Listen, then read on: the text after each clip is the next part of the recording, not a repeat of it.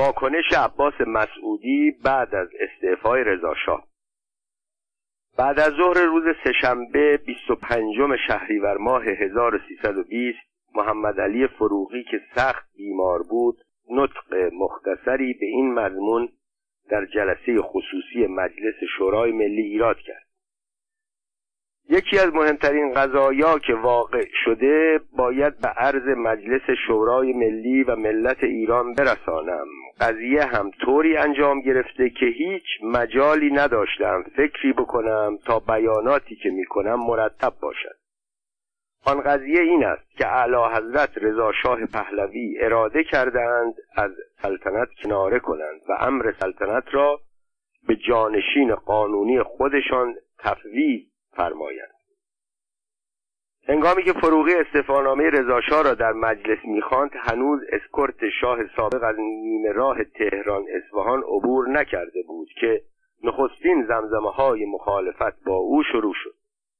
اول علی دشتی پشت تریبون رفت و گفت در مدت تقریبا متجاوز از 20 سال اعلی حضرت شاه سابق زمامدار مطلق و اختیاردار بدون نظارت در تمام امور مالی و اقتصادی مملکت.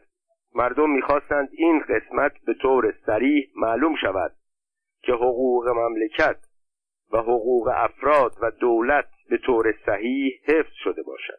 خلاصه میل دارند بفهمند تعدی و اجهافی با مالیه مملکت نشده باشد. مخصوصا در قسمت جواهرات سلطنتی باید رسیدگی کامل بشد این همان علی دشتی بود که در سال 1303 وقتی احمد شاه سردار سپه را از نخست وزیری عزل کرد و او به بومهن رفت و عزم ترک کشور را داشت در سرمقالش در شفق سرخ نوشت پدر ملت رفت و از مردم خواست مانع عظیمت او شود. دومین ناطق مخالف آن روز سید یعقوب انوار بود کسی که در جلسه نهم آبان ماه 1304 وقتی دکتر محمد مصدق و آیت الله مدرس و گروه اقلیت با تصمیم اکثریت درباره انقراض قاجاریه و سلطنت سردار سپه مخالفت کردند علیه آنها به ناسزاگویی پرداخته بود. اما به طوری که عباس مسعودی در یادداشتهای خود نوشت آسد یعقوب انوار هم به مناسبت تغییر سلطنت یعنی استعفای رضاشاه گفت الخیرو فی ما وقع. یک پیشامدی واقع شده است که امیدوارم برای ملت ایران پیشامد نیکی باشد. مردم از تحت یک فشار خیلی ممتدی نجات پیدا کردند امیدواریم تمام خرابی های سابق ترمیم شود. روزنامه های ما مثل مرغ منقار چیده در قفس آهنین نباشند. تا کی باید ملت ایران صدا نداشته باشد که بگوید آقا ظلم خانه مرا خراب کرده است. بعد از این امیدواریم که کارها تحت نظر خود ما یعنی مجلس شورای ملی بیاید حملات دشتی و سید یعقوب انوار در مجلس انتقادات مجید موقر در روزنامه ایران و احمد ملکی در روزنامه ستاره و حتی استیزاه شکرالله صفوی مدیر روزنامه کوشش در مورد جواهرات سلطنتی در مجلس آنقدر مردم را دچار حیرت نکرد که مقاله تندی که عباس مسعودی بعد از استعفا درباره رضاشاه در اطلاعات چاپ کرد باعث تعجب همگان شد. قسمتی از مقاله روزنامه اطلاعات در تاریخ سیوم شهریور ماه 1120 چنین می‌گویم امروز آزاد شدیم. دستبند از دست پابند از پا و دهانبند از دهان ما برداشتند آنچه که فکر می‌کنم می‌توانم بنویسم و بگویم. از امروز هر ایرانی می‌تواند با اطمینان خاطر خانهاش را آباد کند.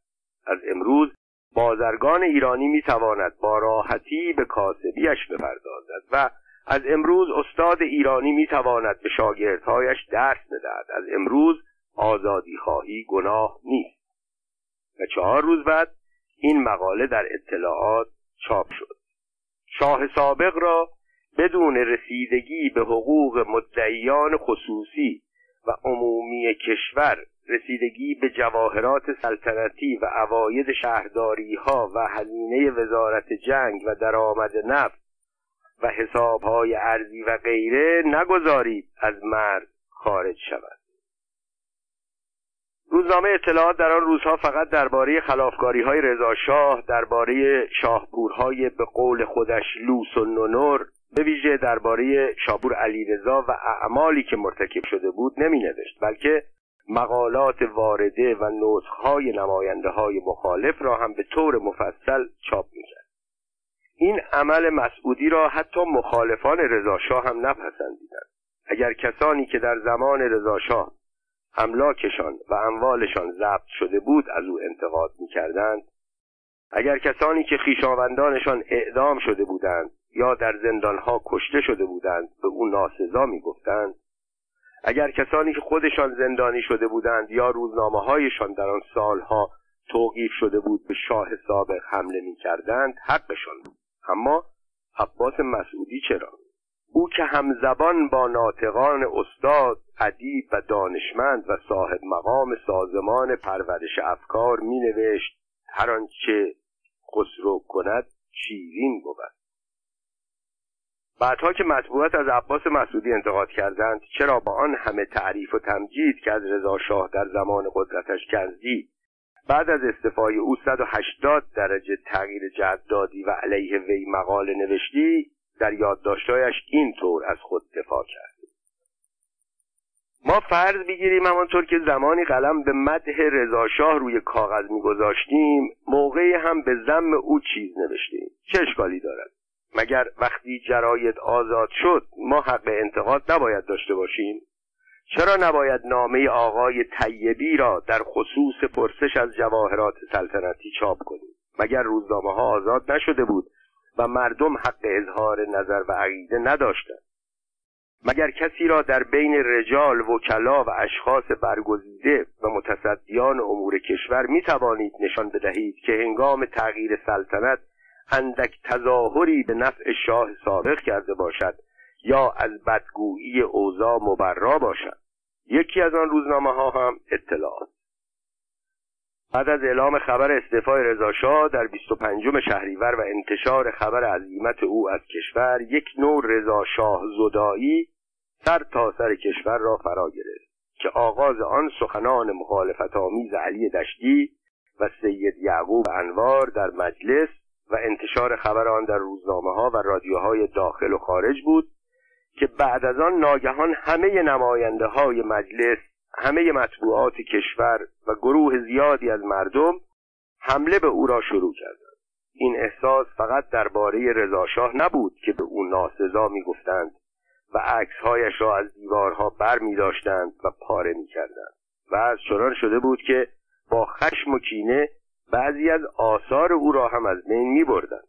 برای نمونه بعضی از روستاییان شمال که قبلا خوابگاه خودشان و گاو و گوسفندانشان در یک محل بود و در املاک رضاشاه برایشان خانه های مدرن ساخته بودند به تلافی روزگاری که اگر خانه آنها اندکی کثیف می‌شد مأموران املاک اختصاصی آنها را مجازات می‌کردند وقتی شنیدند رضاشاه رفته خانه های خودشان را با دست خودشان خراب می‌کردند. یا به تلافی آنکه کسی حق نداشت یک شاخه از درخت را در بیشزارهای شمال قطع کند جنگلها را ریشهکن کردند. پلهای ناتمام را خراب می‌کردند. بناهای ناتمام دولتی را به جای آنکه تمام کنند خشت و آجرش را میبردند. سربازخانه ها غارت شد. زندانها که در آغاز قرار بود فقط متهمان سیاسی آزاد شوند از تبهکاران خالی شد و آنها در شهرها به جان مردم افتادند و همه این کارها زیر نظر متفقین و اغلب با نظر موافق آنها انجام به طوری که به نوشته مسعودی چیزی نمانده بود تیرهای تلگراف و ریلهای راه آهن را هم به عنوان آنکه از آثار رضاشاهی برچینند. و آسفالت خیابانها را خراب کنند به ویژه آنکه حمله به اطلاعات هم شروع شده بود.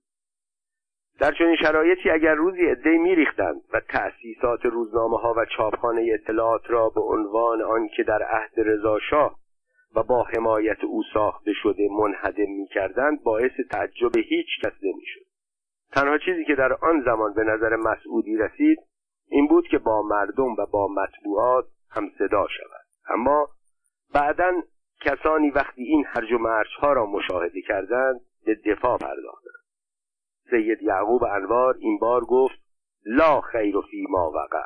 و یدالله دهستانی نماینده مجلس گفت باید چراغ برداریم دنبال آن مرد بگردیم. که هر دو مورد اعتراض مطبوعات قرار گرفت. آیا می‌شد از حادثه شهریور 1320 جلوگیری کرد؟ پنج سال اشغال کشور به وسیله شوروی و انگلیس باعث شد مردم ما در آن مدت سالهای سختی را بگذرانند. فقر و گرسنگی بیماری های واگیردار ناامنی هرج و مرگ و سرانجام خطر تجزیه کشور حاصل آن ماجرای شوم بود. بعدها این بحث پیش آمد که آیا می‌شد مانع اشغال کشور به وسیله متفقین شد؟ در این باره دو نظر وجود داشت. عباس مسعودی طرفدار گروه اول بود. او در یادداشتهایش درباره وقایع سوم شهریور تحت عنوان خواب فاجعه شهریور دیده شده بود نوشت رضاشاه می‌خواست یا نمی‌خواست بیطرف میماند یا نمیماند وعده مساعدت و کمک می‌داد یا نمی‌داد راه عبور اسلحه و مهمات را باز میگذاشت یا نمیگذاشت؟ هر چه می‌کرد فایده نداشت. زیرا خواب اشغال ایران و واژگون کردن حکومت ایران ده شده و نقشه آن از چند ماه قبل از شهریور طرح گردیده بود. اما مرتزا مشفق کازمی مانند بسیاری از مردان آن زمان عقیده دیگری داشت. مشفق کازمی در جوانی کتاب معروف تهران مخوف را نوشت. به وزارت خارجه رفت. معاون وزارت خارجه و سفیر ایران در سوریه شد. او بعدها خاطرات خود را در مجله سپید و سیاه نوشت. درباره سوم شهریور می گفت در سال 1120 یکی از های من گوش کردن به بی بی سی و تهیه گزارش و اظهار نظر درباره مطالب آن در آن زمان در وزارت خارجه همه می‌دانستند انگلستان و شوروی از ایران راه می‌خواهند و این مسئله برای آنها حیاتی مأموران سیاسی انگلیسی هم بارها در مذاکرات خود با مقامات وزارت خارجه به طور غیررسمی در میهمانی ها و زیافت ها به این موضوع اشاره می کردن. مقامات سطح بالای وزارت خارجه حتی بسیاری از رجال و دستندرکاران سیاست با آنکه از این موضوع آگاه بودند جرأت آنکه موضوع را به اطلاع رضاشاه برسانند نداشتند در آخر نشد آنچه که می توانست نشود نکته دیگری که مشفق کاظمی درباره وقایع سوم شهریور می‌گفت این بود. من چون از مدتی قبل وظیفه داشتم به رادیو لندن گوش کنم گویندگان رادیو را می شناختم روزی که بی بی سی خبر حمله به ایران را پخش کرد گویندگان آن ایرانیان همیشگی نبودند. انگلیسی هایی بودند که فارسی را به خوبی ایرانی ها صحبت می کردند.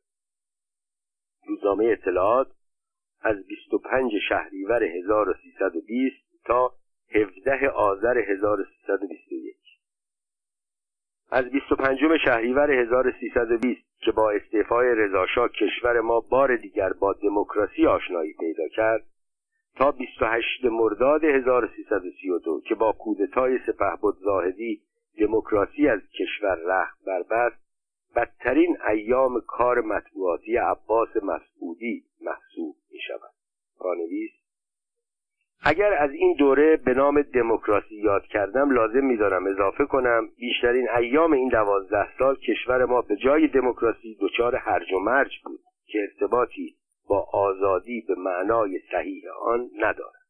ادامه من. نخستین ضربه ای که به روزنامه اطلاعات وارد شد گذشته از انتشار صدها روزنامه و هفته نامه سیاسی و انتقادی که علاوه بر رقابت با اطلاعات شدیدترین حملات را به عباس مسعودی و روزنامهش می‌کردند آن بود که ناچار شد به سبب اشغال کشور و بسته شدن راهها و بحران کاغذ از چهارم مهر ماه 1120 اطلاعات را در دو صفحه منتشر کند در آن زمان همه روزنامه ها در چهار صفحه منتشر می شدند علت آن بود که کاغذ لوله مخصوص رتاتیو در بازار یافت نمی‌شد. پانزده سال قبل هم اطلاعات تنها روزنامه بود که در دو صفحه منتشر می‌شد. اما امتیازی که اطلاعات نسبت به سایر روزنامه ها داشت آن بود که بهای تک فروشی آن یک ریال بود. در صورتی که سایر روزنامه ها به قیمت دو ریال به فروش می‌رسیدند. ضربه دوم پایین آمدن موقع اطلاعات به سبب تغییر ناگهانی سبک و روش آن بود. خواننده های قدیمی اطلاعات این کار مسعودی را نمیپسندید خواننده های جدید اگر مایل به خواندن آن نوع مطالب بودند می توانستند شدیدترین آن را در روزنامه های سیاسی انتقادی زیادی که به تازگی منتشر می‌شد پیدا کنند. مسعودی پس از یک دوره کوتاه انتقاد از کارهای رضاشاه و قطع رابطه با دربار چون دانست از آن سو برایش راه نیست به طرفداری از شاه جدید که خود را طرفدار دموکراسی و خواستار رفع تعدیهای دوران گذشته معرفی می‌کرد پرداخت. در ضمن در حالی که بیشتر روزنامه ها در آن ایام از دولت ها به شدت انتقاد می‌کردند او مانند گذشته برنامه خود را دفاع از دولت های فروغی و بعد از او از دولت علی سهیلی قرار اواخر سال 1320 خورشیدی بود که یک خبر در گوشی مطبوعاتی عباس مسعودی را تکان داد. او شنید در میان مطبوعاتی که هر روز وسیله یک نفر به نام مدیر و یک نفر به عنوان نویسنده منتشر می‌شد تعدادی جوان تحصیل کرده خارج قصد دارند یک روزنامه ملی منتشر کنند و شایع بود شاه هم از آنها حمایت می‌کند. عباس مسعودی فکر کرد همانطور که روزنامه او زمانی روزنامه رضا شاه محسوب می‌شد اکنون محمد رضا شاه می‌خواهد برای خودش روزنامه داشته باشد و این روزنامه اطلاعات نیست. عباس مسعودی باهوش و در کار روزنامه نویسی با تجربه بود. پس تصمیم گرفت به شاه نشان دهد که هنوز او می‌تواند موثرتر از همه روزنامه نویس ها باشد. در این زمان احمد قوام قوام السلطنه نخست وزیر بود. قوام در میان رجال آن زمان از فلز مخصوصی بود. شاه طلب با اراده اشرافی و قدرتمند که نقشه هایی برای حکومت داشت. از آنجا که در زمان نخستین نخست وزیریش در خرداد ماه 1300 خورشیدی بعد از ازل سید زیادین تباتبایی سردار سپه وزیر جنگ او بود همیشه خود را برتر از او می‌دانست چه برسد به شاه 23 ساله ای که به همت محمد علی فروغی به سلطنت رسید. به این سبب قوام السلطنه وقتی پس از فروغی و سهیلی در تاریخ دهم مرداد ماه 1321 برای سومین بار به نخست وزیری رسید نه به شاه جدید اعتنا داشت و نه به مجلس مولود پدر شاه. او برای خود و به میل خود حکومت می‌کرد. از نظر سیاست خارجی هم قوام کارهایی کرد که موافق میل سیاست حاکم بر کشور در آن روزگار یعنی انگلستان نبود. قوام سلطنه عقیده داشت در برابر دو سیاست مسلط در کشور یعنی روس و انگلیس باید سیاست سومی را وارد کشور کرد. قبل از اشغال کشور به وسیله متفقین و از زمان جنگ جهانی اول بسیاری از سیاستمداران ایرانی آلمان را برای این کار انتخاب کرده بودند. اما چون در این زمان طبق پیمان سگانه آلمان دشمن محسوب می‌شد او آمریکا را به عنوان قدرت ثالث انتخاب کرد با استخدام دکتر آرتور میلسپو که یک بار او را در سال 1301 به عنوان رئیس کل مالیه استخدام کرده بود به عنوان مستشار دارایی و رئیس هیئت مستشاران و باز کردن پای سربازان آمریکایی به کشور این نقشه را عملی ساخت عباس مسعودی برای جلب توجه شاه قوام السلطنه را به عنوان حریف انتخاب کرد و تصمیم گرفت حال که شاه از او سخت گلمنده است به جنگ او برود و قدرت خود را نشان بدهد. در آن روزها مردم وطن ما دوران سختی از تاریخ خود را میگذراندند. متفقین عزیز ما هرچه آزوقه در کشور وجود داشت به شکم سربازان خود سرازیر می‌کردند یا مازاد آن را مانند شوروی ها به کشور خود میبردند. دولت هرچه اسکناس چاپ می‌کرد به جای آنکه به کارمندان و کارگران ایرانی برسد همه را سفیران دولتهای متفق ما می‌گرفتند و به افسران و سربازان خود می‌دادند که با رضایت خاطر جنگ بکنند. کمبود گوشت روغن قند شکر و به ویژه نان که نوع سیلویی آن به آجر میمانست باعث قحطی و رواج بیماری های واگیردار شده بود. سرمای زمستان و گرانی زغال که تنها وسیله گرمازای طبقه کمبزاعت و بیبزاعت کشور بود باعث مرگ و میر کودکان و سالخوردگان می‌شد.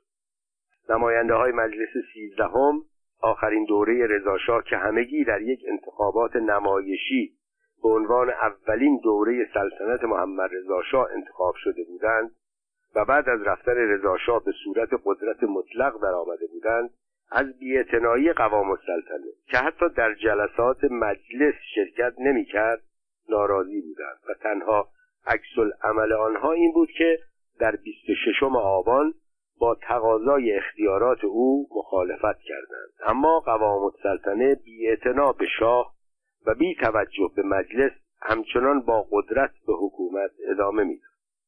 این وضع فرصت مناسبی بود برای عباس مسعودی که با یک عمل حاد هم اثر روزنامه اطلاعات را نشان بدهد و هم با حمایت از سیاست شاه کدورتی را که او از مقالات مسعودی بعد از استعفای پدرش پیدا کرده بود رفت کند.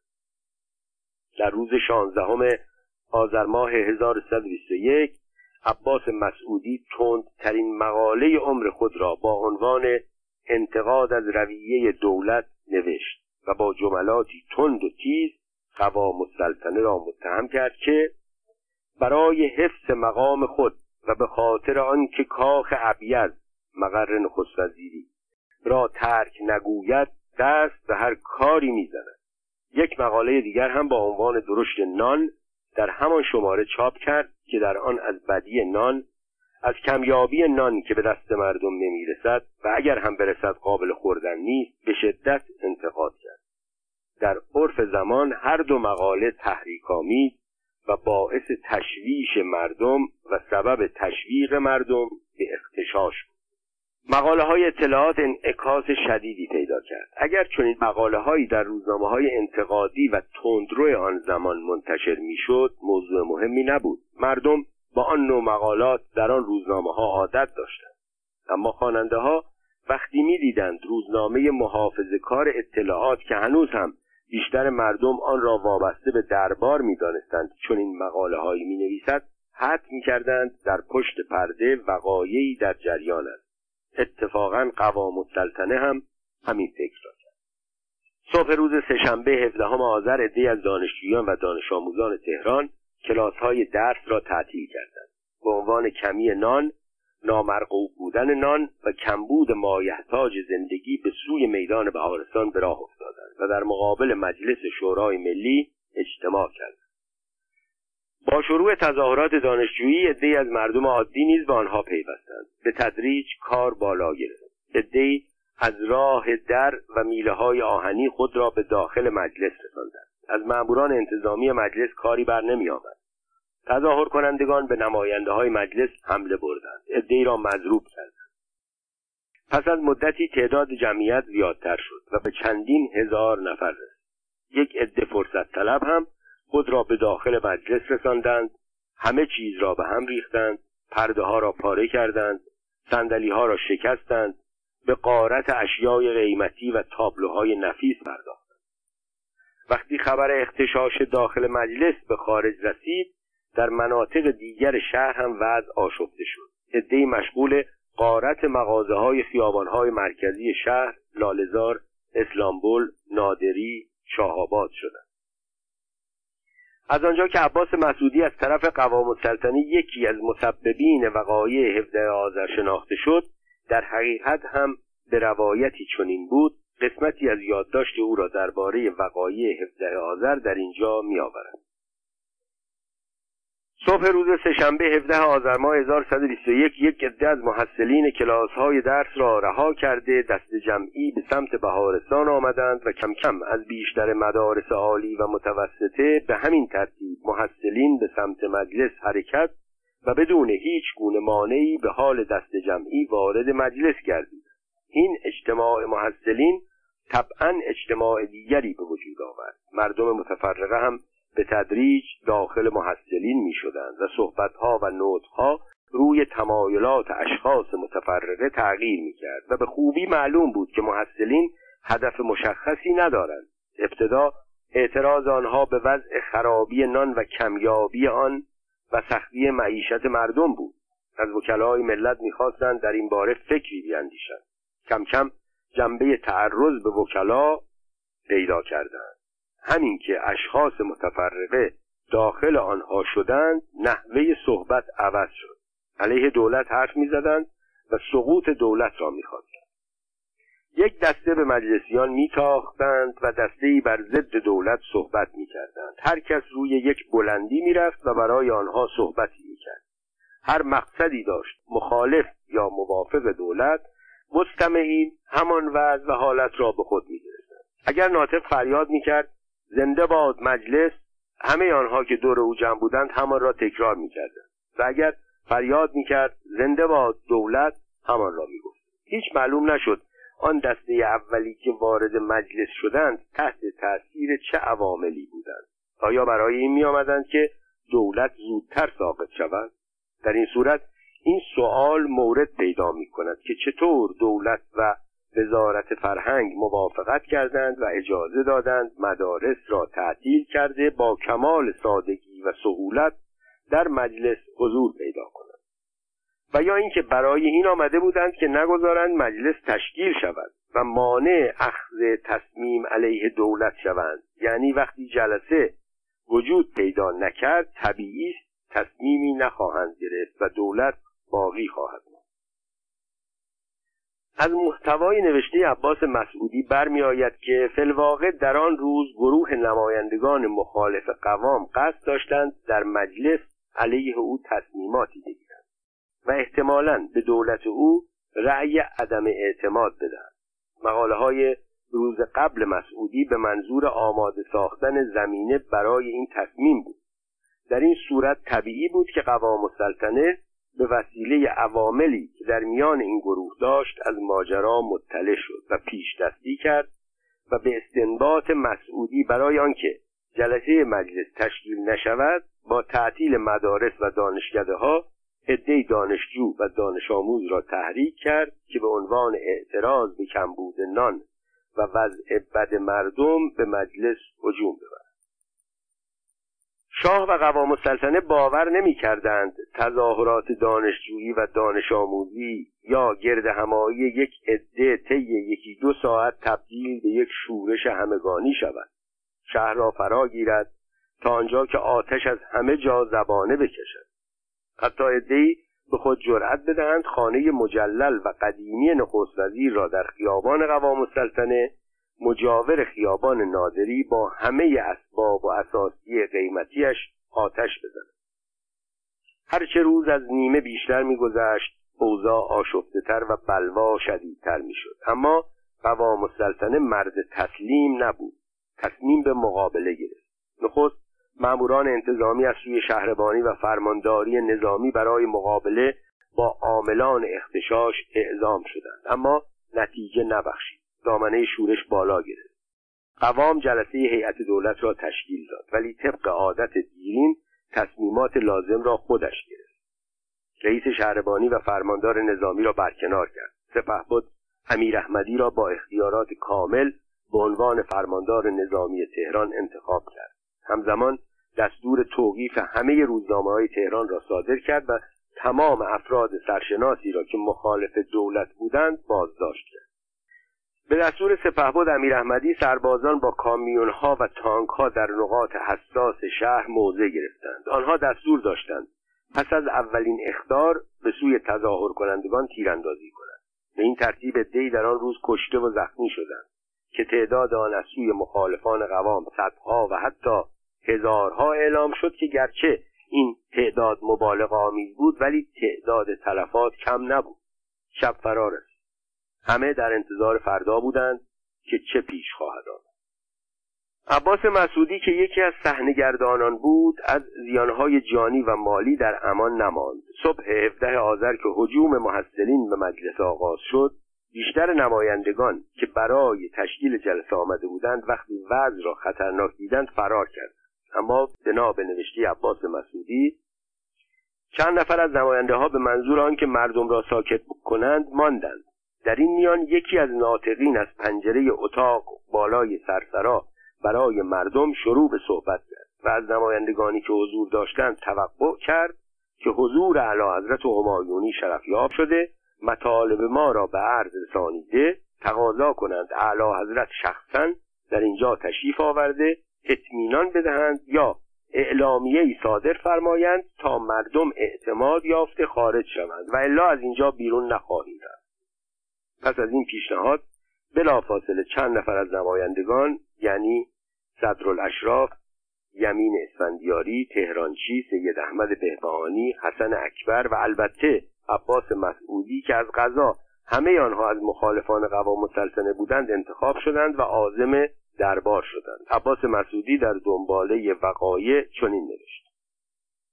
ما به دربار رفتیم و بلافاصله حضور همایونی شرفیاب شدیم. شاه از وقایع بسیار متأثر و متعلم بود و بعد از چند دقیقه صحبت در اطراف ماجرا فرمودند صدور بیانیه مورد ندارد. خود آقایان مطلب مرا به صورت پیام از طرف مرد به مردم بگویید و آنها را دعوت به آرامش و تفرقه و خروج از محوطه مجلس نمایید و بگویید که این اخلال و بینظمی برای کشور زیان آور است نماینده ها از کاخ سلطنتی به مجلس آمدند تا پیغام شاه را به مردم به ویژه به آن پیشنهاد دهنده مرموز برسانند. مرد زیرکی که راه پنجره بالای سرسرای مجلس را می‌دانست و در آن ازدهام تنها او بود که توانسته بود خود را به آنجا برساند تا کسانی که در پایین جمع شده بودند در میان صدها ناطقی که در گوشه و کنار در حال سخنرانی بودند به نطق او توجه کنند و نماینده ها هم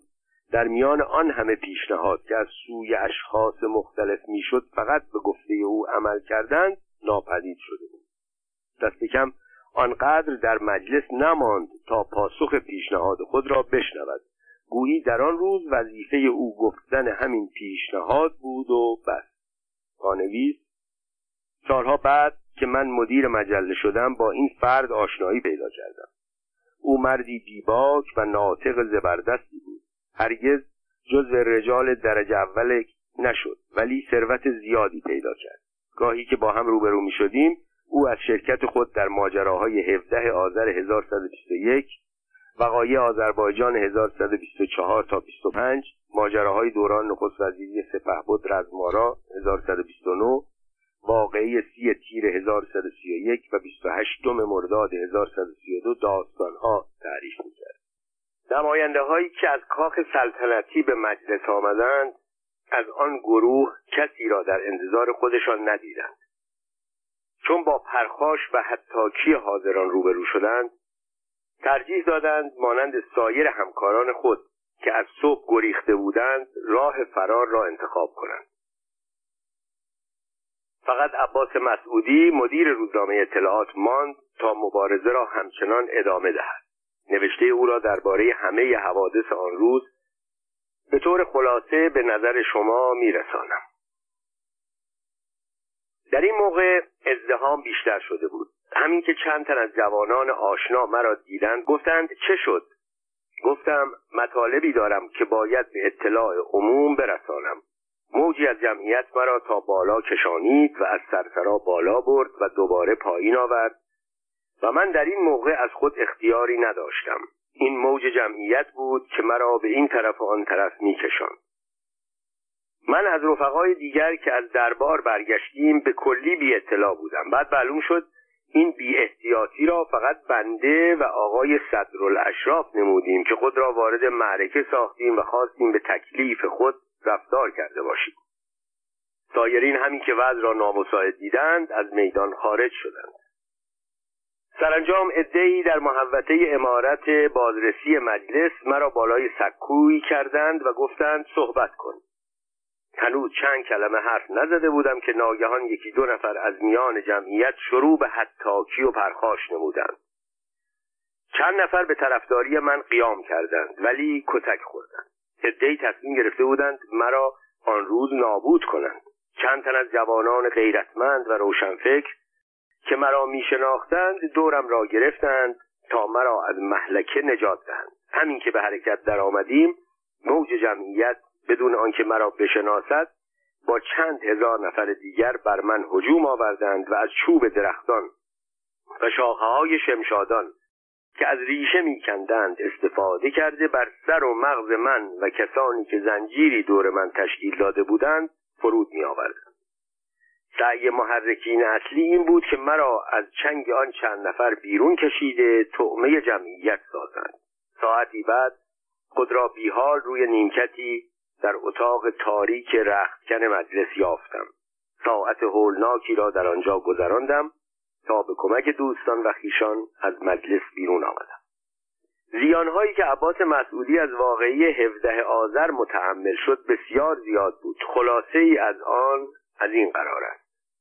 کتک خوردن از جمعیت هیجان زده تا حد مرگ توقیف برادرانش میرزا حسن خان مسعودی و جواد مسعودی و عدهای از خویشاوندان و دوستان و همکارانش. چهل و سه روز توقیف روزنامه اطلاعات و مجله اطلاعات هفتگی. تعطیل دائمی روزنامه اطلاعات جمعه. گرفتن امتیاز ژورنال دو تهران از او. پانویس بعدها مسعودی امتیاز این روزنامه را به نام برادرش جواد مسعودی گرفت. ادامه متن خطر سلب مسئولیت نمایندگی مجلس از عباس مسعودی برای زندانی کردن او.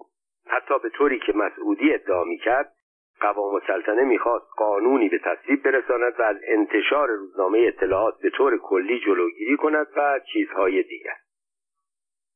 اما همه اینها در برابر آنچه که ممکن بود روی بدهد هیچ بود. در آخر روز هفدهم آذر عباس مسعودی متهم شد که خانه قوام السلطنه نخست وزیر را به دستور او آتش زدند و این کار به دست عوامل او صورت گرفته است. با این حال اگر شورش در روز هجدهم آذر هم ادامه پیدا کرد هیچ بعید نبود. هواداران قوام السلطنه به روزنامه و چاپخانه اطلاعات هجوم برده آنجا را آتش بزنند و با خاک یکسان کنند. اما روز هجدهم آذر شهر آرام بود. قوام السلطنه بعد از وقایع روز 17 آذر تا دو ماه با قدرت حکومت کرد. طی این مدت چهل و سه روزش را که همه روزنامه های تهران توقیف بودند از انتقاد مطبوعات در امان بود. بعد از گذشت این چهل و سه روز مطبوعات توانستند مجددا و به تدریج مجوز انتشار بگیرند. در آن مدت تنها روزنامه‌ای که در تهران منتشر می‌شد روزنامه اخبار روز به مدیری شیخ احمد بهار با اسم مستعار شاب و سردبیری حسین قلی مستعان اما سرانجام چون قوام السلطنه متوجه شد ادامه حکومت او با عدم موافقت شاه با انتقاد تند و شدید روزنامه هایی که توقیف و فشار چهل و سه روزه آنها را مخالفتر کرده بود و با مخالفت اکثریت وکلای مجلس که بعد از رفتن رضاشاه صاحب قدرت شده بودند و در دوران حکومت قوام السلطنه این قدرت از آنها سلب شده بود امکان پذیر نیست ناچار شد پس از شش ماه و دوازده روز حکومت که دو ماه و هفت روزش بعد از واقعی هفده آذر بود استعفا بدهد بحث درباره هفده آذر طولانی شد. این کار دو علت داشت. نخست اهمیت این واقعه که در زمان خود می توانست حتی به استقلال و تمامیت کشورمان لطمه بزند. دیگر نقش عباس مسعودی در این ماجراست و نتیجه‌ای که او از آن گرفت. آنچه که در روز 17 آذر ماه 1321 در تهران روی داد با توجه به جمعیت کم پایتخت یکی از خونینترین و موهشترین اختشاشات تاریخ معاصر ایران بود. سالها بعد از این عباس مسعودی در یادداشتهایش درباره این واقعه چنین نوشت. اگر فردای آن روز بلوا خاموش نشده بود متفقین قصد داشتند خود با قوای نظامی آشوب را خاتمه دهند زیرا با کارهای دقیق و مهمی که از لحاظ جنگ در ایران داشتند نمی توانستند ناظر چنین وقایعی باشند. با آنکه عباس مسعودی در وقایع 17 آذر متحمل ضررهای مالی زیاد شد و تا پای مرگ هم رفت از آن واقعه پندی گرفت که تا آخر عمر به کارش آمد. سیاست مسعودی از آغاز روز روزنامه نویسی طرفداری از همه دولتهایی بود که به گفته خودش به طور قانونی بر سر کار آمده بودند. و او مخالفت با دولت کار روزنامه های حزبی و عقیدتی سیاسی است نه روزنامه های خبری. حسین مکی در کتاب تاریخ 20 ساله از قول عباس مسعودی نوشت من اعتراف می کنم که ما یعنی اطلاعات در این مورد از رویه همیشگی خود و همکاری با دولتهایی که مشغول کار می باشند خارج شده و اعتدال را از دست داده بودیم. عباس مسعودی و اطلاعات از 21 آذر 1321 تا 28 مرداد 1332 از سوم شهریور 1320 تا 28 مرداد 1132 هجده دولت در ایران تشکیل شد. به این ترتیب یک علی منصور دو محمد علی فروغی سه علی سهیلی چهار احمد قوام پنج علی سهیلی. شش محمد ساعد هفت مرتضا قلی بیات هشت ابراهیم حکیمی. نه محسن صدر. ده ابراهیم حکیمی. یازده احمد قوام. دوازده ابراهیم حکیمی. سیزده عبدالحسین حجیر. چهارده محمد ساعد پانزده علی منصور. شانزده سپهبد حاجی علی رزمارا. هفده دکتر محمد مصدق هجده سپهبد فضلالله زاهدی. به طوری که ملاحظه می شود بعضی دو و حتی سه بار به نخست وزیری رسیدند. سیاست عباس مسعودی و روزنامه اطلاعات طرفداری از کلیه این دولت ها بود به جز دولت اول قوام بعد از شهریور 1120 بعد از استعفای قوام السلطنه در بهمن ماه 1121 عباس مسعودی هیچ مشکلی با نخست وزیران بعدی مانند سهیلی، ساعد، بیات، حکیمی و منصور و صدر نداشت. از همه دولتها طرفداری می‌کرد. وقتی که دولت شوروی به دنبال تقاضای امتیاز نفت شمال و مخالفت ساعد از خارج کردن ارتش خود از کشور خودداری کرد و به دنبال آن وقایع آذربایجان بعد را بحرانی تر کرد دولتهای مختلفی روی کار آمدند اما نتوانستند مشکل را حل کنند. سرانجام رجال کشور دانستند از نخست وزیرانی مانند صدر و ساعد و بیات و حکیمی و منصور الملک کاری بر نمی آید. پس به دنبال قوام السلطنه سیاستمدار کهنکار و مجرب رفتند. قوام سه سال بود گوشنشینی اجباری اختیار کرده بود. او هرگز فکر به دست آوردن قدرت را از سر به در نمی کرد ولی بعد از وقایع هفته آذر آنقدر مطبوعات علیه او خبر و مقاله نوشتند و کاریکاتورهای زشت و زننده از او کشیدند و نماینده های مجلس آنقدر علیه او نطق کردند که مردم ساده دل تصور می کردند قوام برای همیشه از گردونه سیاست خارج شده اما باز روزی رسید که چشمها به قوام دوخته شد. بسیاری از دستن در کاران سیاست یک صدا گفتند و بسیاری از مطبوعات همزبان نوشتند. تنها کسی که قادر است مشکل بزرگ ایران را با شوروی حل کند قوام السلطنه است. روز ششم بهمن 1324 مجلس شورای ملی با 53 رأی موافق قوام را به نخست وزیری انتخاب کرد. قوام که چند سال بود انتظار چنین روزی را می‌کشید در روز هفتم بهمن موافقت خود را اعلام داشت و همان روز فرمان نخست وزیری او صادر شد. تقریبا همه روزنامه نویس ها از این خبر استقبال کردند. فقط یک نفر از شنیدن آن ناراحت شد. عباس مسعود. در آن زمان عباس مسعودی به عنوان وابسته مطبوعاتی ایران در سازمان ملل متحد در لندن به سر می برد. پانویس جلسات سازمان ملل قبل از ساخته شدن ساختمان سازمان در نیویورک در شهر لندن تشکیل می شد.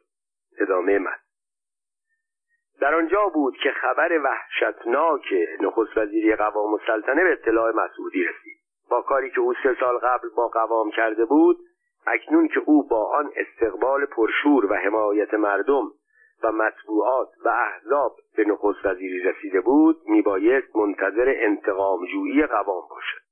به این سبب تنها راهی که به فکرش رسید آن بود که همانجا بماند و روزنامه اطلاعات و تشکیلات چاپخانه را به برادر و برادرزاده هایش واگذار کند. مسعودی در این باره در یادداشتهایش چنین نوشت.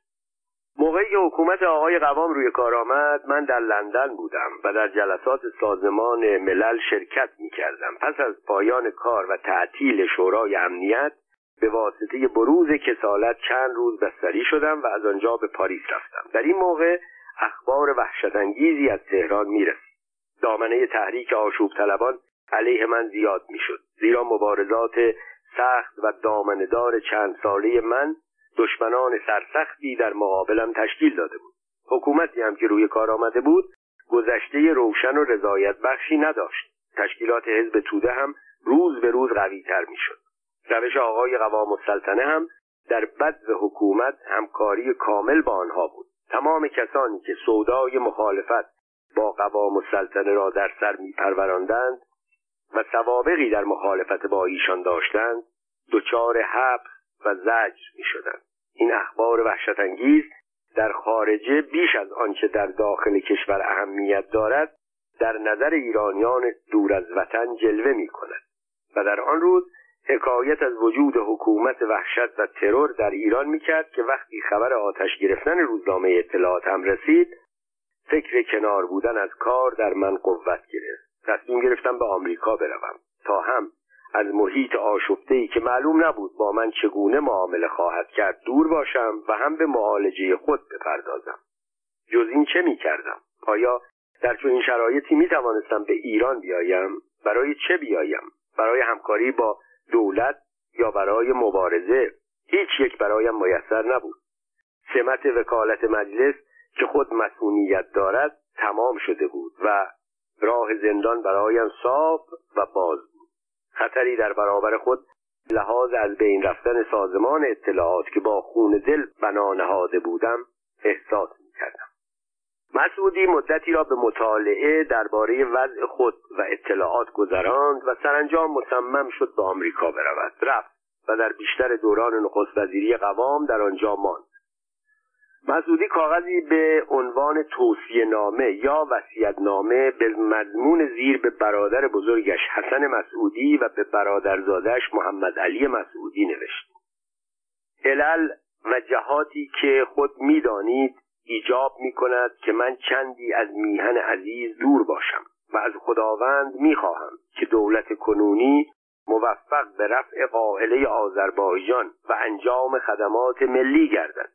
البته شما دولت را تقویت نمایید و اطمینان بدهید که در پشتیبانی و کمک دولت مزایقه نخواهید داشت تا الله به رفع مشکلات نائل گردند به این ترتیب عباس مسعودی برای نخستین بار حساب خودش را از حساب روزنامه اطلاعات جدا کرد. برادر و برادرزاده هایش توانستند برای از بین بردن دشمنی های گذشته تمام و کمال از همه کارهای قوام السلطنه در اطلاعات پشتیبانی و از همه اقدامات او بلا استثنا دفاع کنند.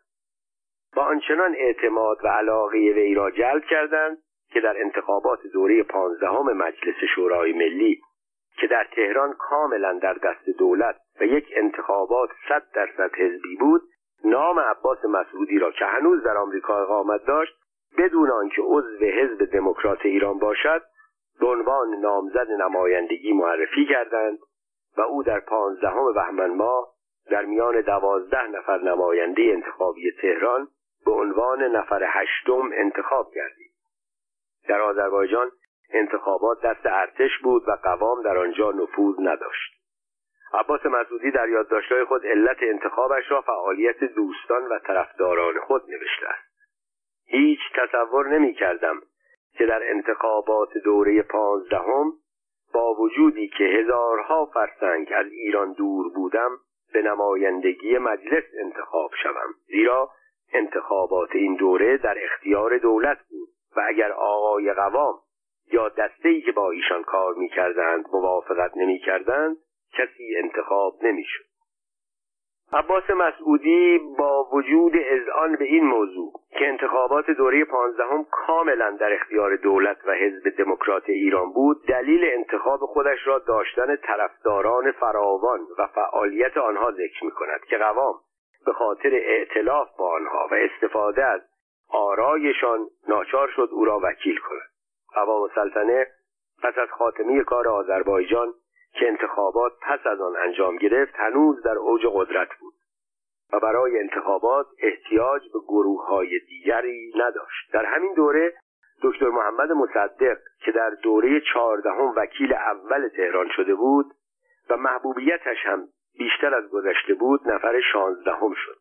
آیت الله کاشانی با وجود آن همه طرفدار در آن زمان آرایش را آنقدر کم خواندند که چهاردهمی شد. قوام که طرز کارش چنین بود احتیاجی به هواداران آقایان حسن مسعودی برادر عباس مسعودی و محمد علی مسعودی برادر زادش که البته در میان اصناف مختلف دارای عدهای هوادار بودند نداشت.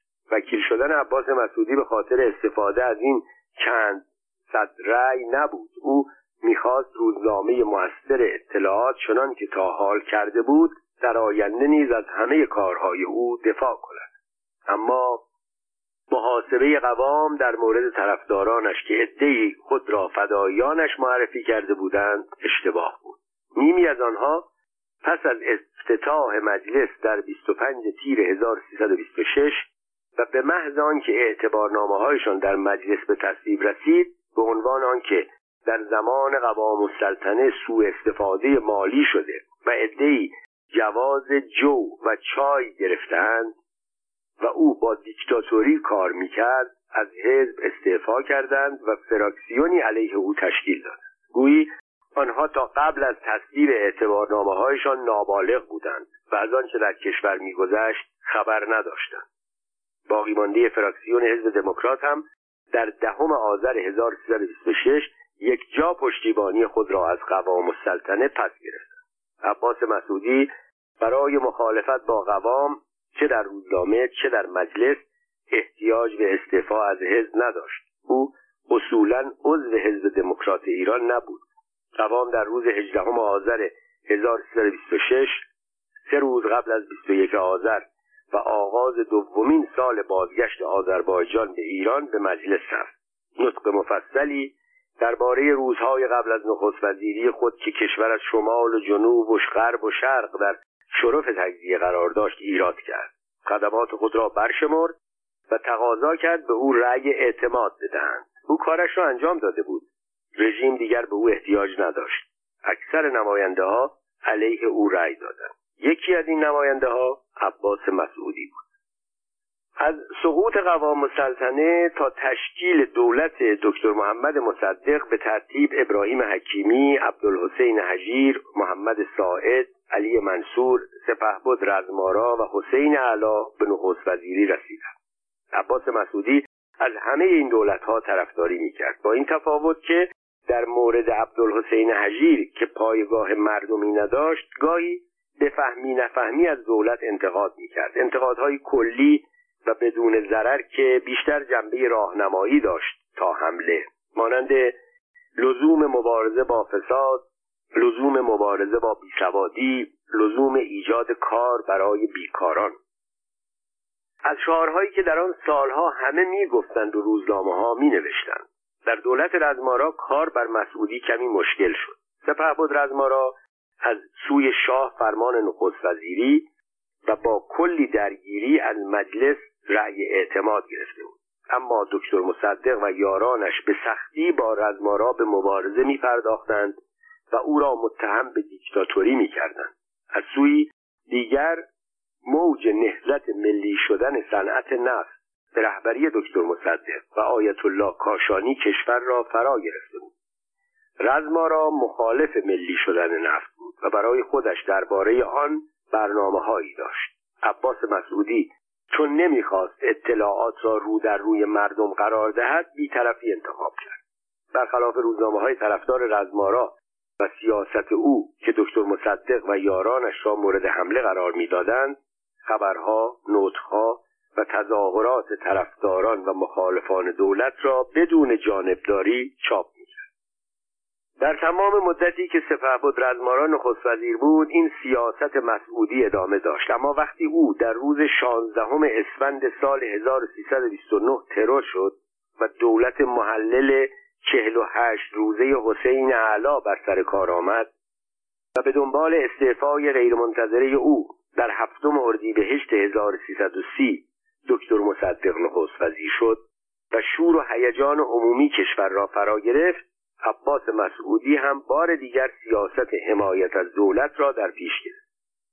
حمایت روزنامه اطلاعات از دولت مردمی دکتر مصدق تا چند ماه ادامه یافت اما به تدریج که بین شاه و دکتر مصدق اختلاف به وجود آمد. عباس مسعودی دچار محضور شد. مدتی به امید آنکه اختلافات حل شود با اخبار و گزارش ها مدارا کرد. اما وقتی کار بالا گرفت و اختلاف تا آن زمان مخفی بود آشکار شد. مسعودی برای آنکه ناچار به انتخاب نشود همان کاری را کرد که قبلا هم در زمان نخست وزیری قوام السلطنه در بهمن 1324 کرده بود. این بار ناگهان اولسر او اوت کرد و تصمیم گرفت برای معالجه تا وقتی که اولسر خوب شود یعنی تا زمانی که اوضاع روشن شود به خارج سفر کند. روزنامه را به سردبیر و هیئت تحریریه سپرد و به خارج رفت. بنابراین مسئولیت روزنامه اطلاعات در چند ماه آخر دولت دکتر مصدق که اتفاقا حساس ترین دوران حکومت او هم بود تا روز 28 مرداد 1132 با سردبیر هیئت تحریریه و کارکنان روزنامه بود.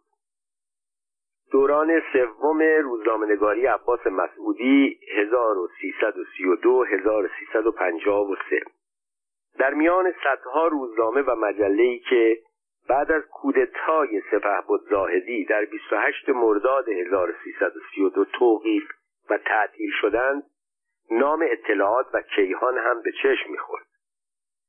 این دو روزنامه در ماههای آخر حکومت دکتر مصدق به پیروی از افکار عمومی به دولت و جبهه ملی نزدیک شدند. البته آنها علیه شاه چیزی نمی نوشتند اما چون از دکتر مصدق و سیاست او طرفداری می کردند عملا کارشان مخالفت با شاه و برنامه های شاه تلقی می شد تظاهرات وسیع ضد سلطنت و ضد شاه در روزهای 25, 26 و 27 مرداد و نوشتن گزارش ها و مقالاتی در این زمینه سبب شد اطلاعات و کیهان کاری کنند که در جلب حمایت طرفداران دولت از روزنامه های باختر امروز دکتر حسین فاطمی و نیروی سوم خلیل ملکی و دیگر روزنامه هایی که از نظر مردم طرفدار بدون قید و شرط دولت محسوب می شدند عقب نمانند.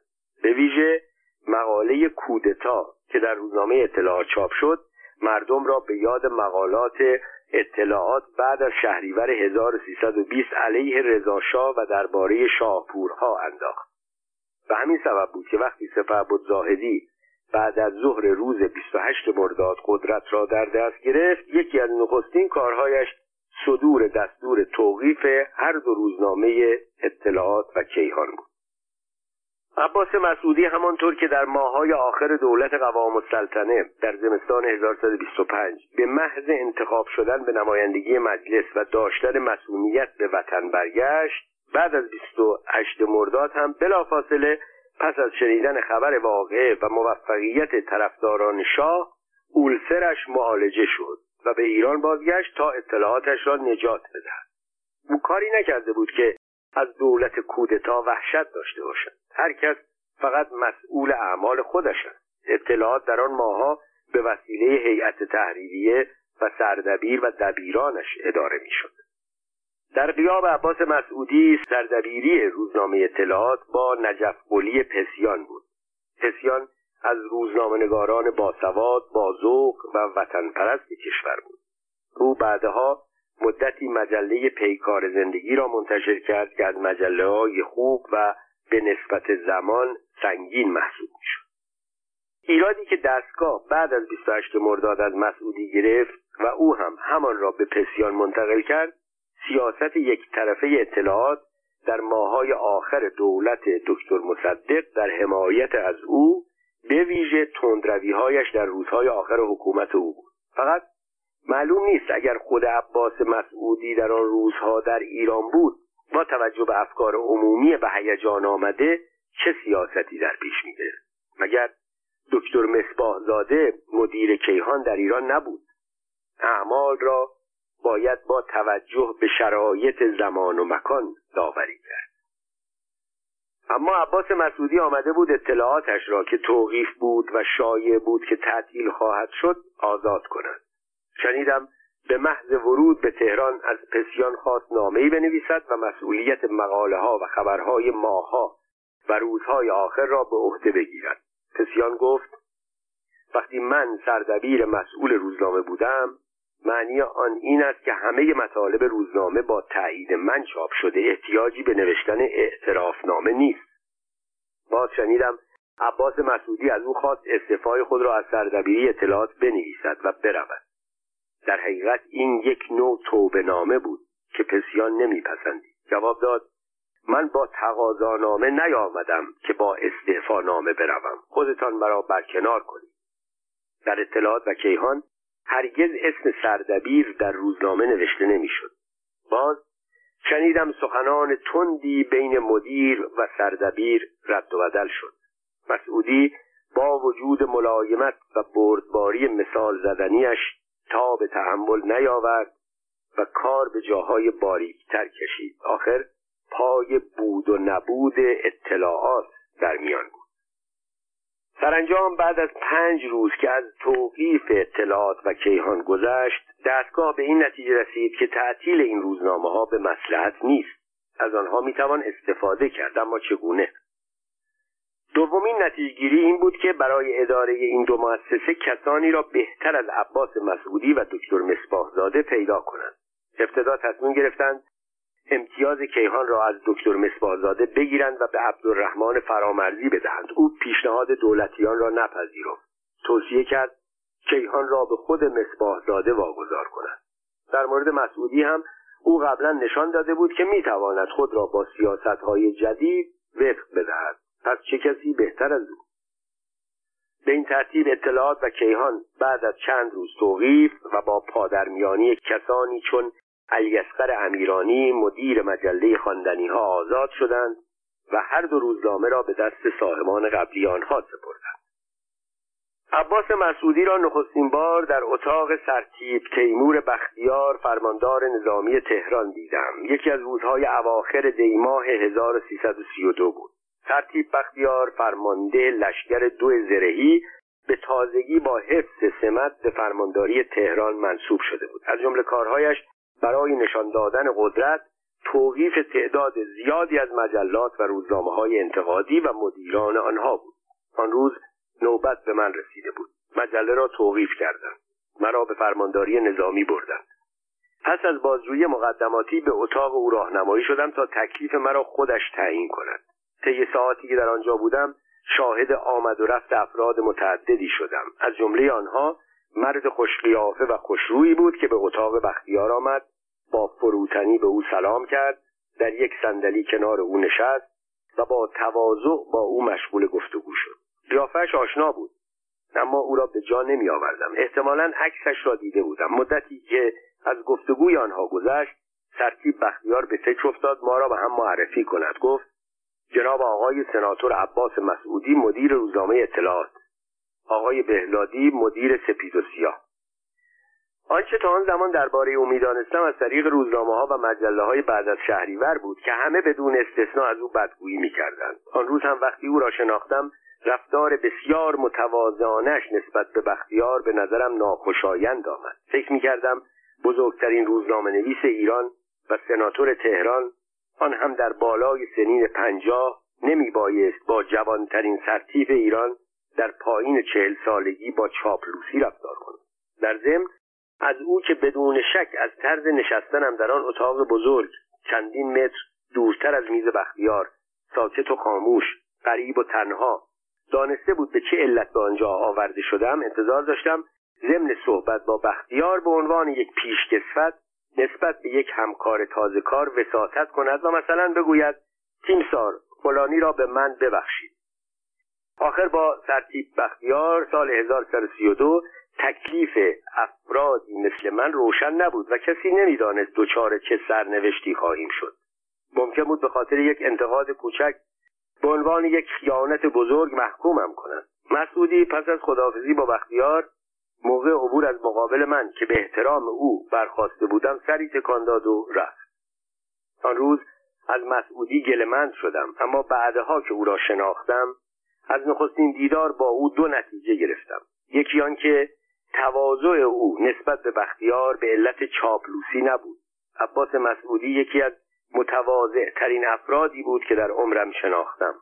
بعدها که به سبب حرفه روزنامه نویسی در جلسات مختلف با او روبرو می شدم همان برخورد فروتنانه ای را که آن روز با سرتیب بختیار فرماندار نظامی مقتدر تهران داشت نسبت به من و نسبت به دیگر روزنامه نویسان از خود نشان می‌داد. اگر ناشناسی ما را می‌دید نمی‌فهمید که او سناتور و مدیر بزرگترین مؤسسه مطبوعاتی کشور است. آن هم با نزدیک به سی سال تجربه در کار و من در آن زمان مدیر کم تیراشترین مجله هستم. و با کمتر از یک سال سابقه. دیگران که برای عباس مسعودی در مقابل منافع اطلاعات عزیزش سرنوشت هیچ کس و هیچ نشریه مهم نبود. مسعودی آن روز احتمالا برای رفع مشکل یکی از نشریاتش به آنجا آمده بود. آنچه برایش اهمیت داشت انجام کار مؤسسه اطلاعات بود نه نجات یک روزنامه نویس نوشتم که دوران سوم روزنامه نویسی عباس مسعودی از اواخر مرداد 1332 شروع شد و تا زمان مرگ او در اواخر خرداد 1353 ادامه یافت. در این دوره اطلاعات فقط یک رقیب داشت روزنامه کیهان. گرچه اطلاعات از نظر تیراژ آگهی چاپخانه و تشکیلات اداری جلوتر از کیهان بود اما کیهان به عنوان یک روزنامه حرفه‌ای رقیبی بالقوه برای اطلاعات محسوب می‌شد.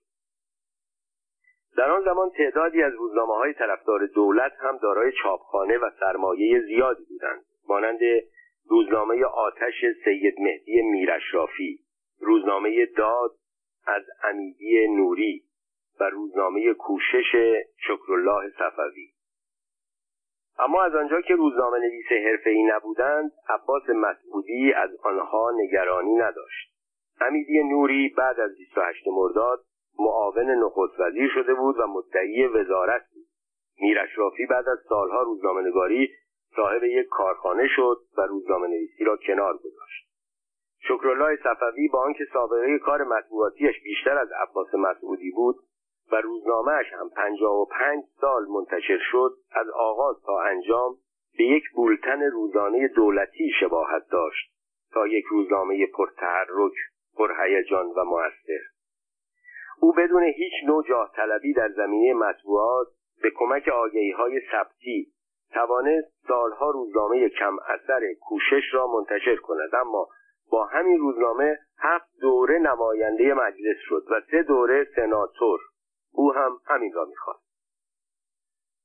بعد از شهریور 1120 هم عباس مسعودی در میان روزنامه ها رقیب های فراوانی پیدا کرد. رقیب هایی که گاهی از نظر تیراژ از او پیشی می گرفتند و محبوبیتشان هم البته در مدت کوتاه به حد اعلای خود می‌رسید.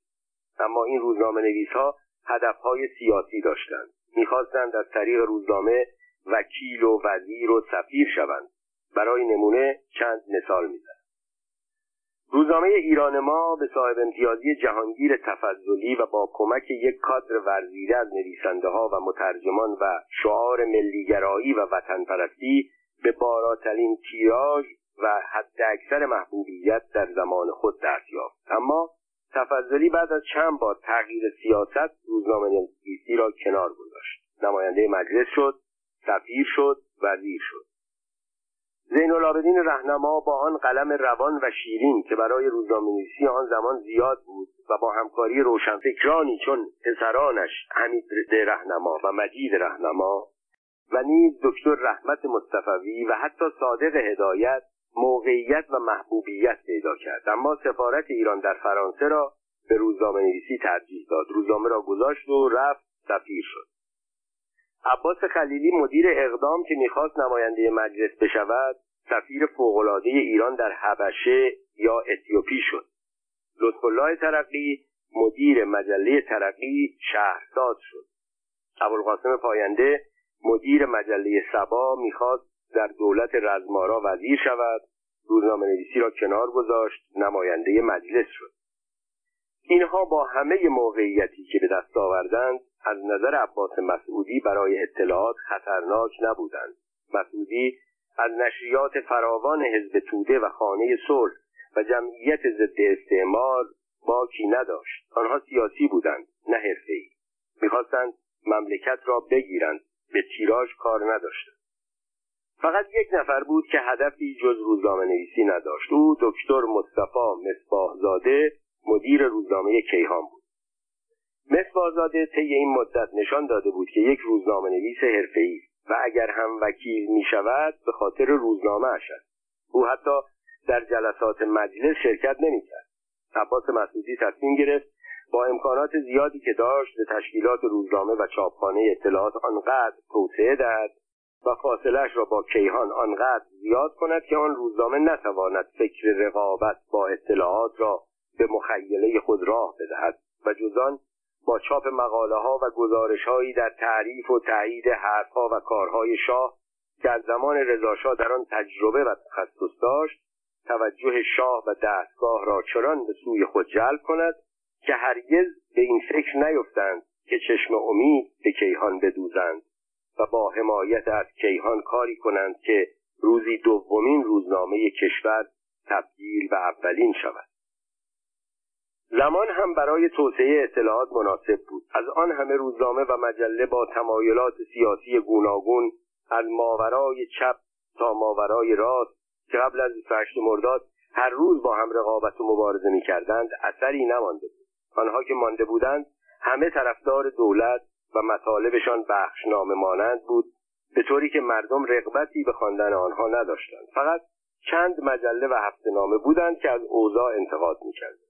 عباس مسعودی تصمیم گرفت با توجه به مدیریت قوی تجربه پشتکار و سرمایه زیاد خود روزنامه کیهان را از هر دو جهت تحت فشار قرار بدهد.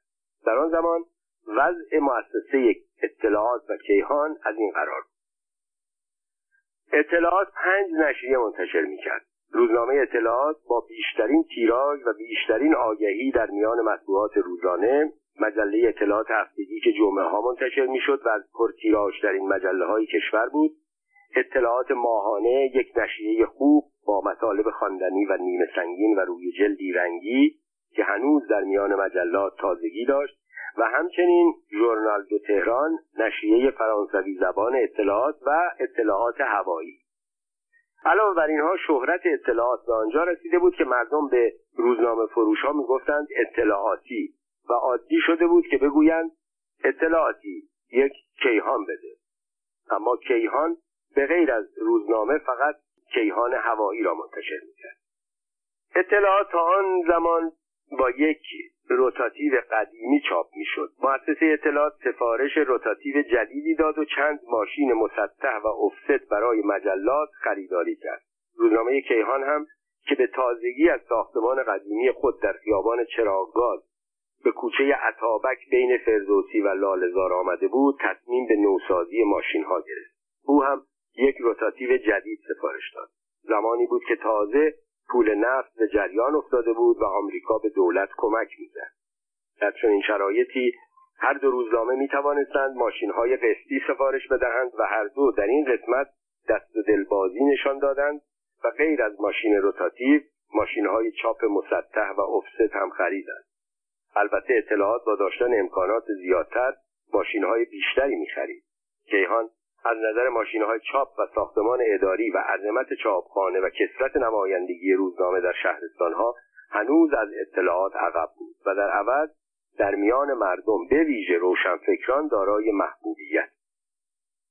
در حالی که مسعودی مراقب بود در روزنامهش کوچکترین مطلبی خلاف مصالح رژیم چاپ نشود دکتر مصباحزاده خبرنگارانش را آزاد گذاشته بود به دلخواه بنویسند و آنها هم می‌دانستند چگونه در لابلای صفحات و سطرهای یک روزنامه پرصفحه و پرمطلب می‌توان مطالب مورد نظر خود را گنجانی.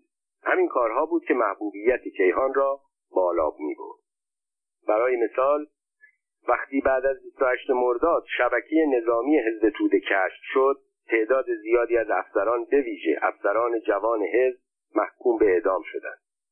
روزنامه اطلاعات خبر محکومیت و اعدام آنها را به همان صورت رسمی که از سوی دادگاه و فرمانداری نظامی به روزنامه ها داده شده بود چاپ کرد.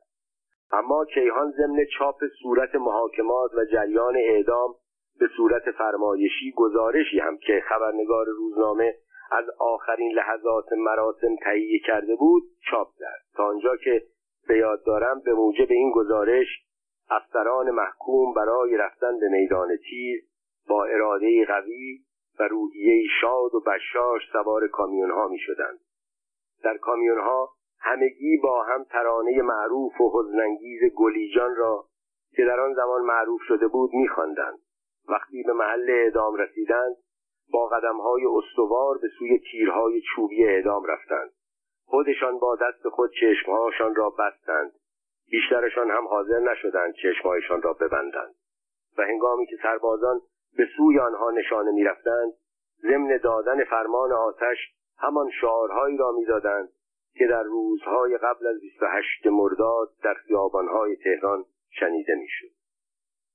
این کار را خبرنگاران در زیر تیترهای رسمی چاپ کرده بودند و به خاطر آنکه آن را در زیر گزارش های رسمی جای داده بودند از دید مأموران فرمانداری نظامی پنهان مانده بود. گرچه روز بعد روزنامه مورد مؤاخذه قرار گرفت و خبرنگاران دچار مشکل شدند اما هرچه بود از نظر مردم کیهان برگ برنده بر زمین زده بود تا آنجا که حتی ضد تودهی ها هم با اعدام جوانها مخالف بودند. این کار روزنامه کیهان جای تحسین داشت. ماجرای اطلاعات صبح.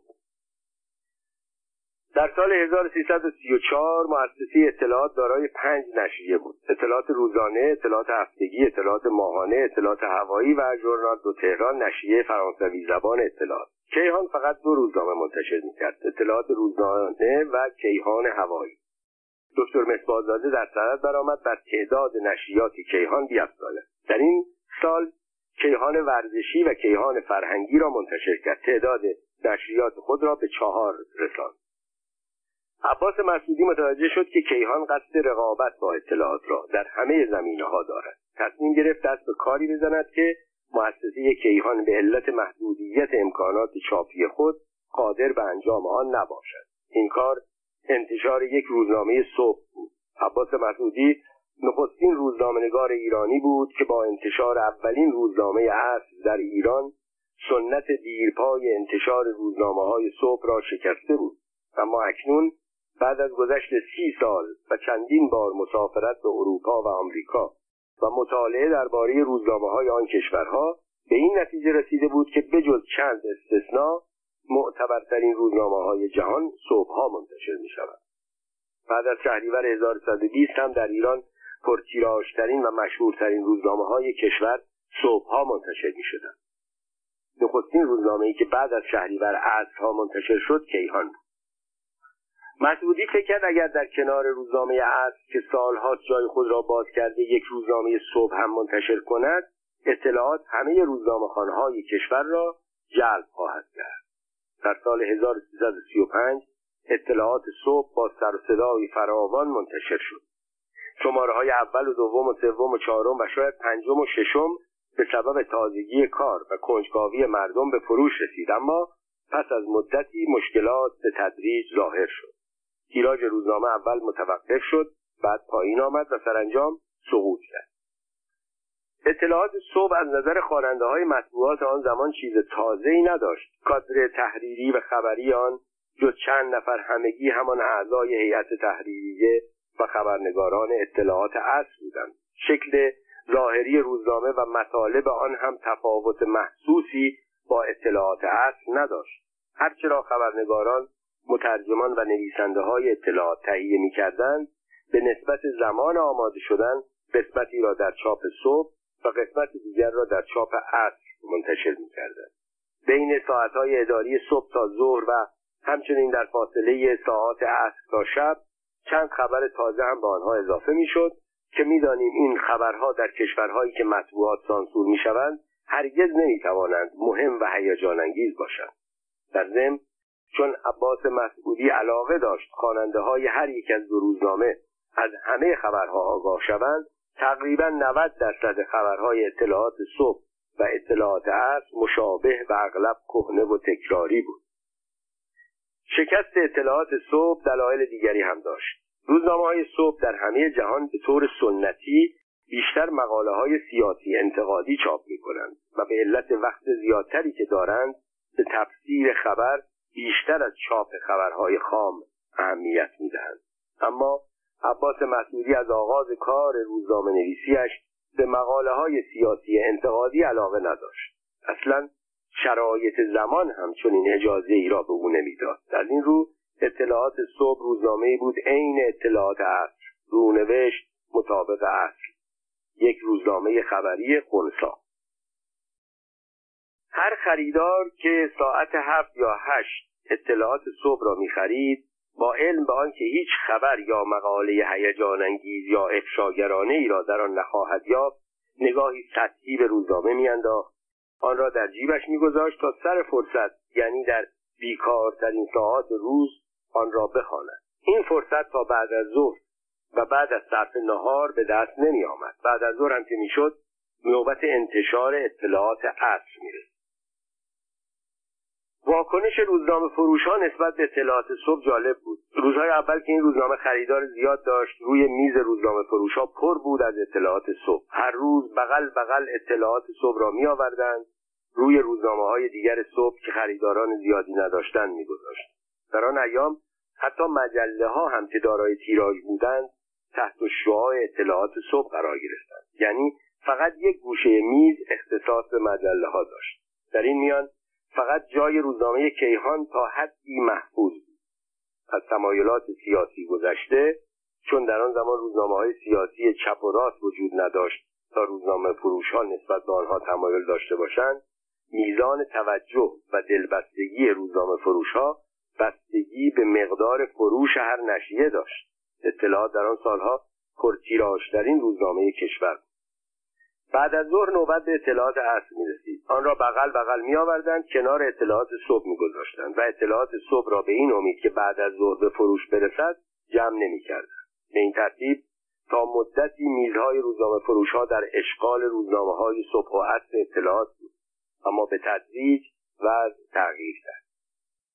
روزنامه های اطلاعات صبح که بغل بغل به وسیله روزنامه فروش ها روی میز چیده می‌شد به جای آنکه به سرعت از مقدار آن کم شود همانطور دست نخورده باقی میماند. در نتیجه کم شدن تیراژ توجه روزنامه فروش ها هم نسبت به روزنامه اطلاعات صبح کم شد. دیگر آن را روی روزنامه های دیگر نمیگذاشتند و به خوبی عرضه نمی‌کردند و تا عصر نگه نمی داشتند. همین کارها تیراژش را کمتر می‌کرد. کیهانی ها با رضایت نظارگر اوضاع بود. وضع اطلاعات صبح در شهرستان ها بدتر از تهران بود. در آن سال 1335 بین تهران و شهرستان ها وسایل حمل و نقل سریع و منظم وجود نداشت. بیشتر شهرها فاقد فرودگاه بودند. شهرهایی هم که فرودگاه داشتند پرواز فقط یکی دو روز در هفته بود. اطلاعات صبح نامرتب به شهرها و شهرستانها می‌رسید. چند روز بعد از انتشار و گاهی هر دو روزنامه صبح و عصر با هم خریداران که دچار تردید می شدند کدام اطلاعات را بخرند روزنامه کیهان را می خریدند. از نظر خواننده ها تفاوت زیادی نداشت مطالب هر سه روزنامه تقریبا یکی بود به این سبب بعد از چند روز که از رونق اولیه اطلاعات صبح گذشت بسته های باز نشده روزنامه اطلاعات صبح گاهی همراه با بسته های باز نشده اطلاعات عصر به وسیله نماینده های روزنامه اطلاعات در شهرستان ها به تهران بازگردانده می‌شد.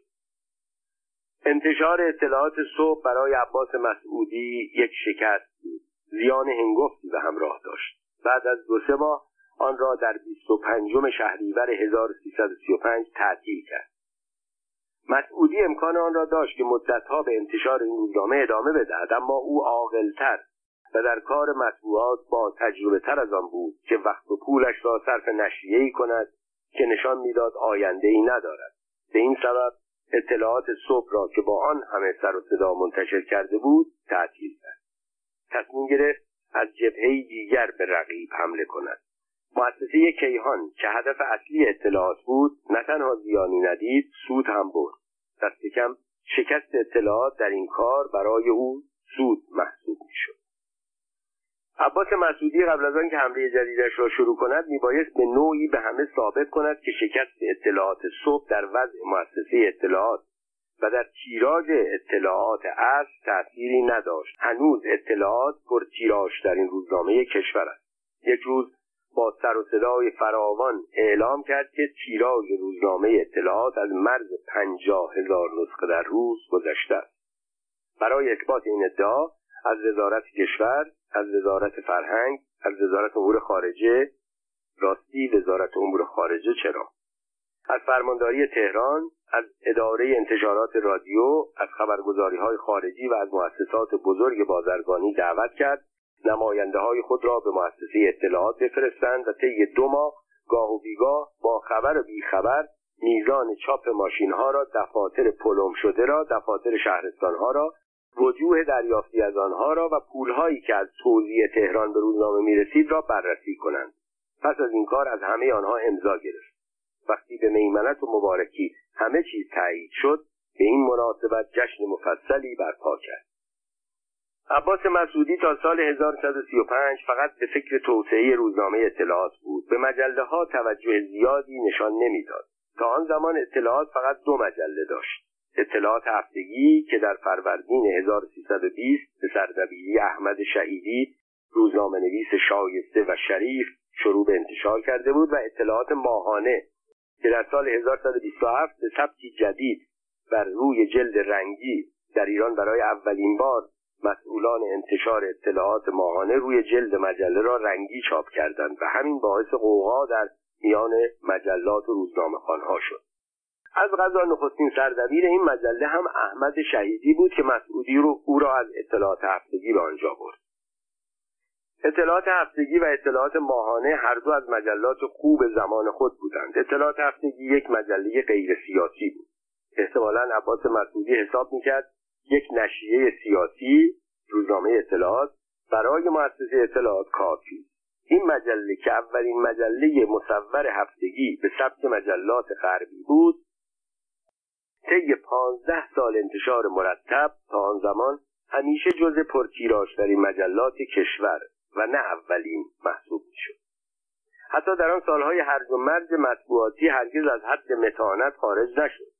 برخلاف رسم رایج زمان داستانها و پاورقی های جنسی و گزارش های قتل ها و جنایت های فجی و انتقادهای تند و تیز چاپ نکرد. اطلاعات ماهانه هم از مجله های معتبر و نیمه سنگین محسوب می‌شد و خواننده های مخصوص خود را داشت. در سال 1135 عباس مسعودی نخست مجله اطلاعات بانوان و کمی بعد مجله اطلاعات پسران و دختران را منتشر کرد. به طوری که شنیده می‌شد مسعودی قصد داشت مجله های دیگری هم به صورت زنجیره‌ای منتشر کند در این زمان مؤسسه کیهان هم مجله کیهان بچه ها را منتشر کرد و شنیدیم که قصد دارد مجله های دیگری را هم منتشر کند. حالا دیگر خطر مجله های مستقل را تهدید می‌کرد. ما می‌دانستیم که هدف مسعودی فقط مؤسسه کیهان است اما رقابت این دو مؤسسه امکاناتی که داشتند به مجلات ما که همان امکانات محدود خودمان را هم به مرور از دست می‌دادیم لطمه وارد می‌کرد. یک روز مدیران مجله های آن زمان به دعوت جهانبانویی مدیر مجله فردوسی دور هم جمع شدیم تا چارجویی کنیم. نتیجه ای که در آن جلسه گرفته شد آن بود که از عباس مسعودی وقت بگیریم به دیدن او برویم و با او به عنوان یک پیشکسوت مطبوعات صلاح اندیشی کنیم. یک روز پنجشنبه مدیران مجلات روشنفکر دکتر رحمت مصطفوی تهران مصور مهندس عبدالله والا فردوسی نعمت الله جهانبانویی بامشاد اسماعیل پوروالی امید ایران علی اکبر صفیپور خوشه دکتر امیر هوشنگ اسکری و نگارنده مدیر مجله سپید و سیاه طبق قرار قبلی به دیدار عباس مسعودی رفت. استقبال عباس مسعودی از ما با وجود آنکه می‌دانست چرا به ملاقات او رفته ایم آنقدر گرم آنقدر صمیمانه بود که اصلا انتظارش را نداشت. سناتور عباس مسعودی آن روز آنچنان از اینکه همکاران مجله نویسش همگی با هم به دیدارش رفتند اظهار خوشحالی کرد که من لحظاتی پیش خود فکر کردم اگر همکاران من در همان لحظه پیشنهاد بدهند برای آنکه مجله های ما رونق بیشتری پیدا کند مجله اطلاعات هفتگی و اطلاعات ماهانه و اطلاعات بانوان را تعطیل کند او به خاطر آنکه دل حساس همکاران جوانش شکسته نشود قبول خواهد. از ما خواست بنشینیم. خودش هم در کنار ما نشست. دستور چای داد. با چای شیرینی آوردند دستور داد تا وقتی ما آنجا نزد او هستیم نه تلفن را وصل کنند و نه کسی برای انجام کاری هر قدر مهم باشد وارد اتاق بشود. چای و شیرینی چسبید. مثل آنکه زمستان بود. اما دلچسبتر از آن چهره بشاش و روی خوش مسعودی بود. پس از مدتی سلام و احوال پرسی و تعارف های سنتی یکی یکی همکارانی که اهل سخن و سخنوری بودند صحبت را آغاز کردند. دکتر مصطفوی از پشتکار کم نظیر مسعودی و علاقه او به حرفه روزنامه نویسی که قبل از او حرفه شناخته نمی‌شد و وسیلهای برای ترقی در کارهای اداری و سیاسی بود سخن گفت که درست مهندس بالا مسئله پیشکسوتی او را در عالم مطبوعات پیش کشید و گفت با سی سال سابقه مدیری در نظر ما که با سابقه ترینمان پنج شش سال هم کمتر از که مدیر شده ایم حالت پدری مهربان و دلسوز پیدا کرده.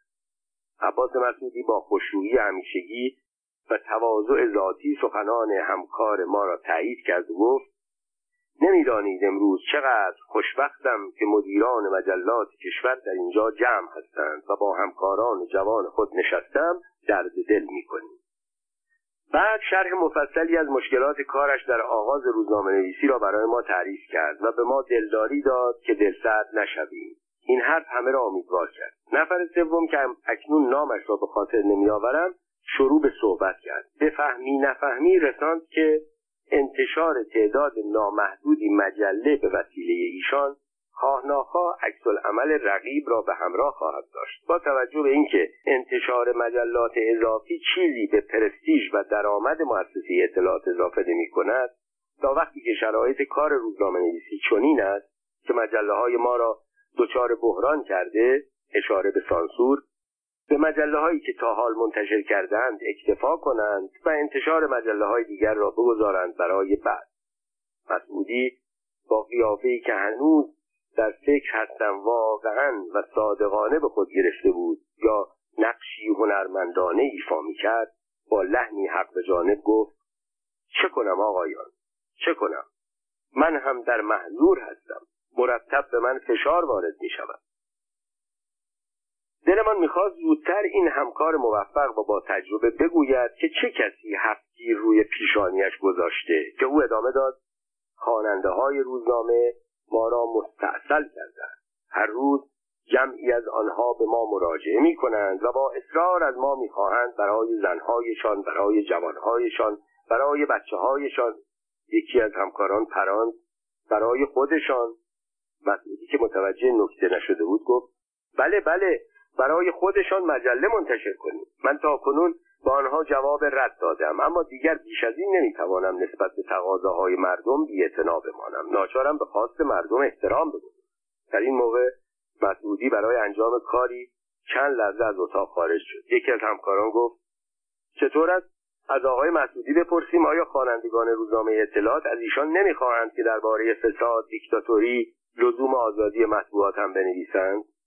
اما صلاح دانسته شد این موضوع مطرح نشود. ما برای جنگ و دعوا نیامده بود نمی‌گویم مسعودی دروغ می‌گفت یا اقراق گویی می‌کرد. امکان داشت ده نفر صد نفر یا حتی در کل و طی سالها هزار نفر از روزنامه اطلاعات چنین تقاضایی کرده باشند. اما خود مسعودی بهتر می‌دانست که این تقاضای همه جامعه ما نیست. اغلب خواننده های مجلات از خود ما هم چنین تقاضاهایی می‌کردند. می‌خواستند مجله هایی برای کودکان برای جوانان و برای بانوان منتشر کنیم. اما اینها بیشتر جنبه تعارف داشت. وقتی مسعودی برگشت یکی از همکاران کمی بیپرده صحبت کرد. گفت جناب سدانتور مسعودی در شرایط مساوی و در محیطی آزاد ما از رقابت ترسی نداریم. من قبل از 28 مرداد هم مجله منتشر می کردم در آن سالها صدها مجله منتشر می شد هر کدام خواننده خودش را داشت. اما امروز وضع تغییر کرده. شرایط کاری برای ما و شما یکسان نیست. روزنامه شما به عناوین و اشکال مختلف به وسیله دستگاه تقویت می شود. شما هم این امکانات را به مجله هایتان منتقل می کنید.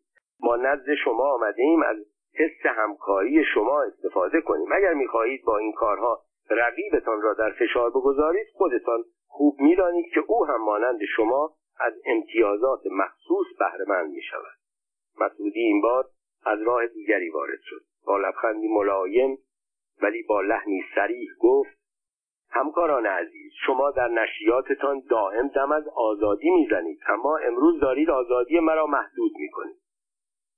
دکتر مصطفوی لبخندی نظیر مسعودی به لب آورد و گفت جناب مسعودی اگر شما هم با نشریات فراوانی که دارید در دفاع از آزادی با ما هم صدا می شدید اصلا تشکیل چنین جلسه ای لزوم پیدا نمی کرد مسعودی به شنیدن این حرف به قهقه خندید. هر کس چیزی گفت. من اجازه صحبت خواستم و با توجه به احترامی که همیشه به خاطر پیشکسوتی برای مسعودی قائل بودم گفتم جناب آقای مسعودی ما شما را محدود نمی کنیم قانون این کار را می کند و قانون مطبوعات را از کیفم بیرون آوردم. گفتم قانون مطبوعات در ماده فلان می‌گوید روزنامه های یومیه می توانند مجله هفتگی و مجله ماهانه و سالنامه منتشر کنند. در دنبال آن آمده مجلات هفتگی اجازه دارند مجله ماهانه و سالنامه منتشر کنند. طبق این ماده شما می توانید یک مجله هفتگی و یک مجله ماهانه منتشر کنید. پانزده سال است اطلاعات هفتگی را با امتیاز اطلاعات و به صاحب امتیازی خودتان منتشر می کنید هشت سال هم از تاریخ انتشار مجله اطلاعات ماهانه با امتیاز روزنامه اطلاعات و به صاحب امتیازی شما میگذرد. بنابراین برای انتشار هر مجله جدید احتیاج به امتیاز جدید خواهید داشت.